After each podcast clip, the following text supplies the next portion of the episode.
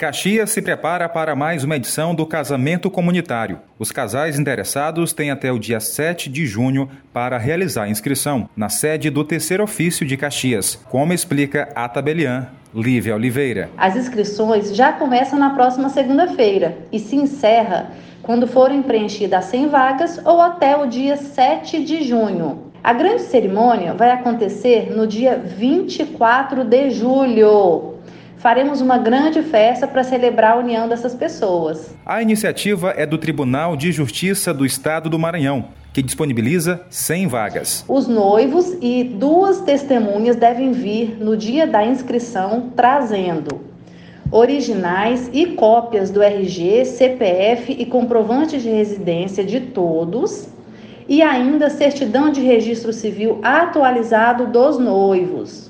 Se o noivo for solteiro, é a certidão de nascimento. Se o noivo for divorciado, é a certidão de casamento com a averbação do divórcio.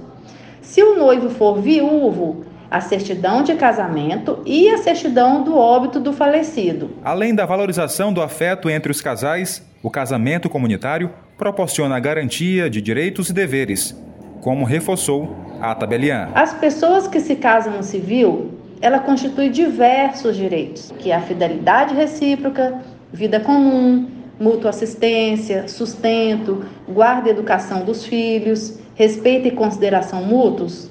Ainda tem o direito do cônjuge participar do plano de saúde do outro.